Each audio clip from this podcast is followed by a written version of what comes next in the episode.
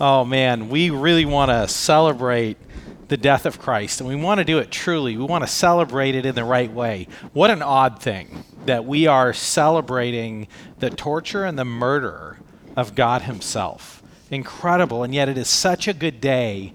And it's a day that God planned because we need it. And so I am just so thankful for this. When we think about Jesus' words on the cross, and you think about the, the gospel writers and how they describe the moment, the specific moment of Jesus' death. In Matthew, he says, Jesus cried out again with a loud voice and yielded up his spirit. Mark says that Jesus uttered a loud cry and breathed his last. Luke says that Jesus called out with a loud voice and said, Father, into your hands I commit my spirit. And having said this, he breathed his last. The Apostle John, who was there watching that happen, wrote many years later, and he wrote his gospel, and he filled in some of the details that the other gospel writers didn't include. And this is something that, G- that John emphasized. When John describes the last moments of Jesus' life, that last moment, he says this in John 19:30. And when Jesus had received the sour wine, he said, "It is finished." And he bowed his head and he gave up his spirit. What powerful words. It is finished. Jesus made the once for all sacrifice for our sins. There is nothing left for you and I to do to try to make up for our sins. Jesus took care of it on the cross. You know, John the Baptist um, he said it this way when he looked at Jesus. He said, um, Behold, the Lamb of God who takes away the sin of the world. When the Apostle Peter was talking about Jesus' death, he said, For Christ also suffered once for sins, the righteous for the unrighteous, that he might bring us to God. You know, as we celebrate the Lord's Supper, which we're going to celebrate the Lord's Supper tonight, but as we celebrate that, it is a most significant time. And one of the primary things that we think about as we celebrate the Lord's Supper is that Jesus died for our sins. He took care of the sacrifice, the debt that you and I owed, and He did it completely. You know, this is so significant. Um, I think that some people don't realize that every single Sunday we celebrate the resurrection. How many of you knew that? Of course, many of you knew that. But every Sunday, you know, the, the Jews met on the Sabbath, Christians meet on Sunday. And it's because Jesus rose on Sunday. And so we'll be celebrating the resurrection this coming Sunday. But every time we take the Lord's Supper, we are celebrating and considering and thinking about the death of Christ. Now, this is how, so, how important that was, is that Jesus gathers his disciples together and he actually initiates the celebration of his death before he dies. And so he gets them together and he talks about the fact that he's going to go to the cross and he actually models for them celebrating the Last Supper. And, and, the amazing thing, celebrating his death, the amazing thing is that for them, they didn't fully understand it when he did it. But days later, they were going to see him die. They were going to see him ri- rise from the dead. And forever, they would remember the foundation that he laid. That's how significant this is. And I would just ask you, why did Jesus die on the cross? When you look at the Gospels and you look at what Jesus did, there is a description of the physical realities of what Jesus went through, but the emphasis is on what he accomplished spiritually. But why would Jesus go through that? Why would he utter those words, come to the place where he says, My God, my God, why have you forsaken me? Why would Jesus do that? And I want you to know that the Bible does tell us it tells us in John 3:16 it says for God so loved the world that he gave his only son that whoever believes in him should not perish but have eternal life. John said it this way in 1 John 4:10, "In this is love, not that we have loved God, but that he loved us." and sent his son to be the propitiation that's the sacrifice the, satisf- the satisfaction for our sins and Romans chapter 5, verse 6 emphasizes that we're not the ones that reached out to God. God reached out to us. It says this For while we were still weak, At the right time, Christ died for the ungodly. For one would scarcely die for a righteous person, though perhaps for a good person one might, would dare to die. But God shows his love for us in that while we were still sinners, Christ died for us. Isn't that incredibly powerful? Romans 8 goes on to say that if God loves you so much that he would give Jesus for you, there's nothing that he would withhold from you. That's how much God loves us. And as we think about this, as we consider the death of Christ and what we do when we celebrate the Lord's Supper, for you to realize that that's personal. God had you in mind when he sent Jesus to the cross. That is amazing. So, we're going to consider three important things with the Lord's Supper. Uh, the Lord's Supper is a tremendous celebration that, that we engage in as believers. Um, but we want to consider three important things. The first is that we need to celebrate the Lord's Supper in genuine faith. The second thing is that we celebrate the Lord's Supper by remembering an event that took place. And as we celebrate the Lord's Supper, we celebrate it with a reverent self evaluation. We're going to be going through 1 Corinthians chapter 11, verse 17 uh, through 34. Now, the reason that I chose this passage is that this is the section of Scripture that we read most often when we celebrate the Lord's Supper. And I think that it would be good for us to consider what is it that God is teaching in this passage that is so important for us as believers as we celebrate Good Friday, as we think about what Jesus did on the cross for us. You know, the problem with regular celebrations is that at times they breed familiarity and they can lose their meaning and their significance. Um, have you ever struggled with that when you're praying for your food? You sit down, and, and I, I remember at some point I realized every single time I prayed for my food, I said the exact same thing. I could say it without thinking about it. And people in my family members, they just say the same thing.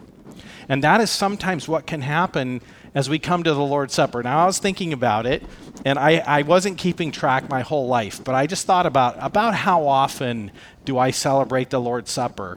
And I think in my lifetime, I probably celebrated the Lord's Supper around 500 times. And it is so easy to show up and to celebrate the Lord's Supper without actually thinking about it. In fact, I was thinking there are so many things in our worship of God can be that way. Sometimes people come to church, and even in singing and in worship, people can come to church and they can actually have in their mind that worship is about them. And they could show up and go, Well, what's the list of songs that I want to sing? And do I like this? And, and, and what, what is my preference? Instead of realizing that when we show up on Sunday morning and when we sing, it's actually not about us, it's about God.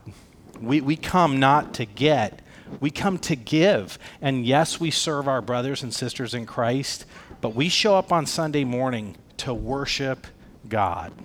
And as we celebrate the Lord's Supper, it's important for us to remember that. Sometimes we can be so ritualistic with things that we actually start to put our faith and our trust in rituals instead of in what we're supposed to be thinking about. And so that's what we're going to consider. Now, as the Apostle Paul uh, talked about this, I can't help but think about what, what's happened in Israel with the tomb of Jesus. And, and I think about this just. Uh, this is the time that we celebrate the death of Jesus, but uh, this is a tomb that is in um, Israel and this is probably, uh, it could possibly be like Herod's tomb, but this is similar to what the tomb of Jesus would have looked like. But if you were to go there today and you were to look at the location most likely where the tomb of Jesus is, this is what you would find. You would find this building um, that's a shrine placed over the, the, the burial place of Jesus. I love the fact that um, what happened in Jesus, what, in Jesus' life, what happened in the Bible, it's historically real. You can go, you can go to places, you can see these things. But sometimes people have taken those things and they've made idols out of them. Th- this is what the entrance of that building looks like.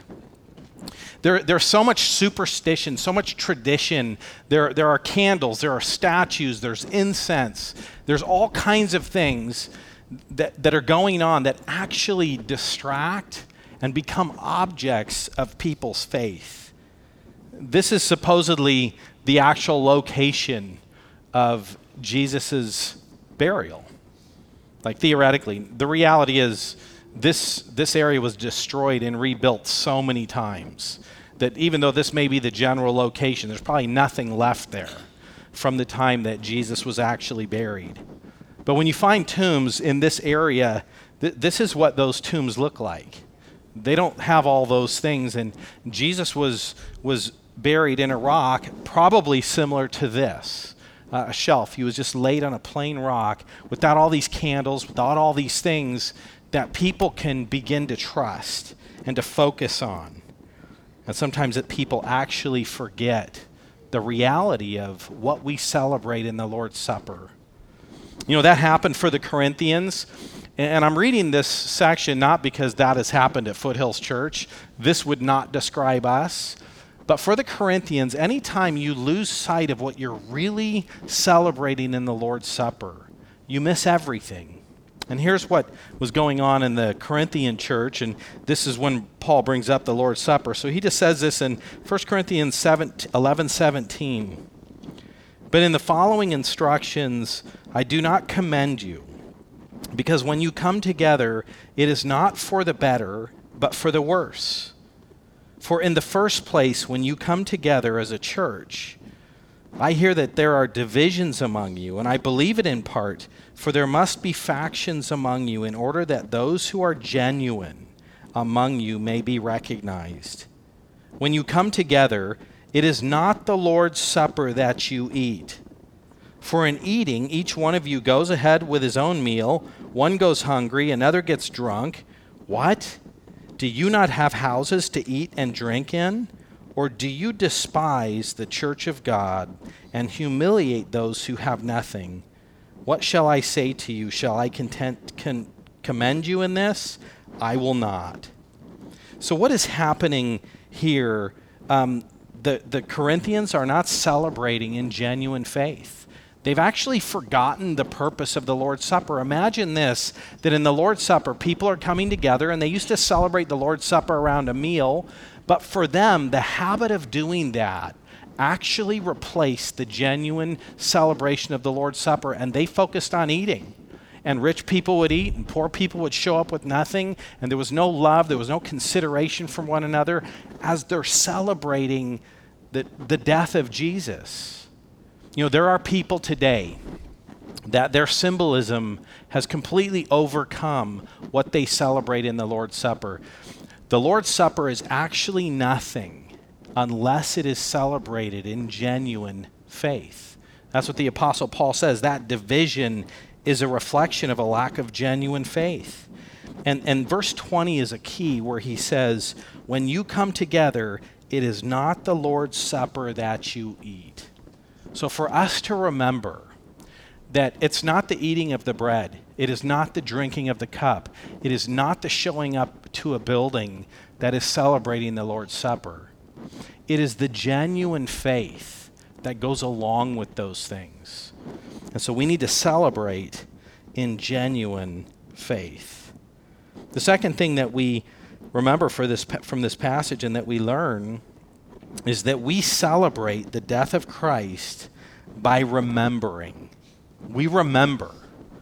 Um, Jesus says this in, or Paul, the Apostle Paul says this in 1 Corinthians chapter 11, verse 23. He says, For I received from the Lord what I also delivered to you, that the Lord Jesus, on the night when he was betrayed, took bread. And when he had given thanks, he broke it, and he said, This is my body, which is for you. Do this in remembrance of me. Do this in remembrance of me. In the same way, also, he took the cup after supper, saying, This is the cup of the new covenant in my blood. Do this as often as you drink it in remembrance of me. For as often as you eat this bread and drink the cup, you proclaim the Lord's death until he comes. You know, Jesus takes those elements and he says, These represent my body. If I um, pulled out a my cell phone and I flipped over to a picture of my family and I said, "This is my family." Nobody would say, "Oh my goodness, how how'd they get into your phone?" That's so weird. When Jesus held up the bread, he wasn't saying, This is my body in the sense that it would become his body. Obviously, he's standing there in front of them and he says, This is my body. Do this in remembrance of me. We remember the work of Jesus. Now, one of the things that I think is so significant in the priority of this is think about this Jesus himself gave this information and described this to the Apostle Paul. Um, if you if you're familiar with the scriptural story, the apostle Paul was not a believer when on this night. He was not there. So Jesus, one of the things that Paul says is that when he received his gospel, he actually received it directly from Jesus. And so Jesus gave Paul the gospel, but not only that, this is so important that Jesus described the last supper to the apostle Paul personally man, this is important. It is significant. And it's a historical event. You know, you would think from Paul's description that he just read the Gospels, right? Because his description is exactly what the, the people who were there described. When we think about this, um, this was planned by God. This is something that Jesus did voluntarily. The Lord Jesus, on the night when he was betrayed, took bread. Do you remember when Jesus that evening, he told Judas, he told the disciples, somebody here is going to betray me. And then he told Judas, go. You know, this is not something that happened to Jesus. Jesus died on purpose. He came, he willingly gave his life. And just to prove that, um, John, the, the gospel writer um, John, as he describes the Garden of Gethsemane, when they show up with all the soldiers and they say, um, Jesus says, Whom do you seek? And they say, Oh, we're looking for Jesus of Nazareth. And he says, I am he. And the moment he says that, everybody falls down on the ground. Remember when Peter pulls out the sword and chops off the ear? Um, that's kind of an easy thing to do when they've come to get the man and he says, I'm he, and they all fall on the ground. It kind of makes you feel pretty powerful. And Jesus puts that ear back on and he tells Peter, Put your sword away Jesus voluntarily went to the cross for you. That's what the Apostle Paul says. It says, This is my body, which is for you. It's personal. Jesus voluntarily laid down his life. You know, for many people, there's confusion about the Lord's Supper. For some, the focus actually becomes the elements themselves. There are people who believe that in, in, in the ceremony of taking the Lord's Supper, that the bread and the cup actually turn into the body and the blood of Jesus. That is not what happens. There are people who actually trust a service, they, they trust the celebration of the Lord's Supper. That is the re sacrifice of Jesus. He is, he is being sacrificed again. And as I eat that, I'm eating the actual body and blood of Jesus. And they trust the elements for their forgiveness. That is not what Jesus intended. We remember his death on the cross that paid the price for our sin. And we don't focus on the elements. Those elements help us remember, but it's not about the elements, it's about what Jesus did. You know, for believers, we think about it, we remember, and uh, it is something that is comforting for us as we consider what the fact that Jesus paid the price for our sin. It's something that is inspirational and motivational. It motivates us to live a faithful, godly life. The third thing that we're going to see here is that when we celebrate, we celebrate with reverence and self examination. Let's read uh, verse 27. 1 Corinthians 11 27. Whoever, whoever therefore eats the bread or drinks the cup of the Lord in an unworthy man, manner will be guilty concerning the body and the blood of the Lord. Let a person examine himself, and then and so eat of the bread and drink the cup. For anyone who eats and drinks without discerning the body eats and drinks judgment on himself. That is why many of you are weak and ill, and some have died. But if we judge ourselves truly, we would not be judged. But when we are judged by the Lord, we are disciplined so that we may not be condemned along with the world. One of the things that we see here is that when we consider who Jesus is and that he died for us and that he paid the price for our sin, and we remember that worship and celebrating the Lord's Supper is about Jesus.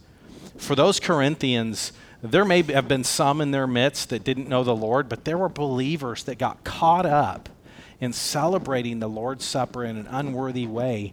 And Paul just says, because you disregard God, because you have a lack of reverence for God, some of you are disciplined in that you are sick. Some of you are disciplined in that the Lord has taken your life. To, to act with a lack of reverence for God, which is expressed in unity, it's expressed in our love for one another, it's expressed in our personal commitment to honor the Lord in our life. This is a serious time when we remember the death of Christ. Now, we, one of the things that Paul makes clear here is that this is not something that a person would lose their salvation over. This is something where God disciplines people whom he loves. But this is something for us to take seriously that Jesus died for our sins and we live for him. So we're going to celebrate the Lord's Supper. Celebrating the Lord's Supper in a worthy way means two things. It means that we are trusting Jesus himself and the death on, his death on the cross for our forgiveness. Celebrating the Lord's Supper in a worthy way means we're not trusting bread and grape juice. It's that we think rightly about the death of Christ. The second thing is that celebrating the Lord's Supper rightly means that we are submissive and repentant when it comes to sin. Um, it's not that we're without sin. That's actually what Jesus died for, was to take care of our sin. But it's that we come to the Lord with humble repentance and thankfulness that He has paid the price for our sin. If you have your, your cups, on the top there's something that you can peel away and get to the bread.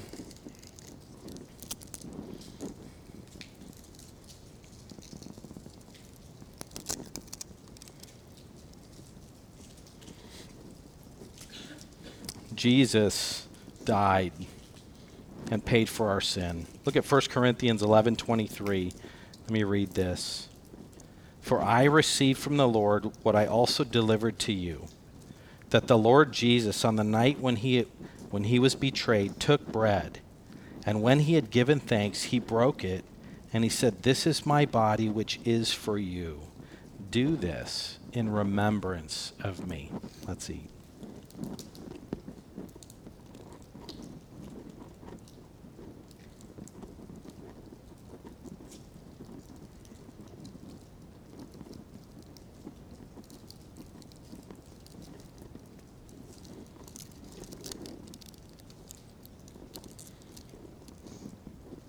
In the same way, also, he took the cup after supper, saying, This cup is the new covenant in my blood. Do this as often as you drink it in remembrance of me. For as often as you eat this bread and drink the cup, you proclaim the Lord's death until he comes.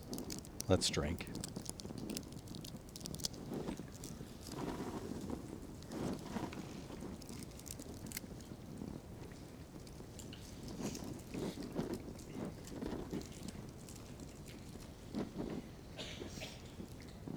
Lord, thank you for your amazing love.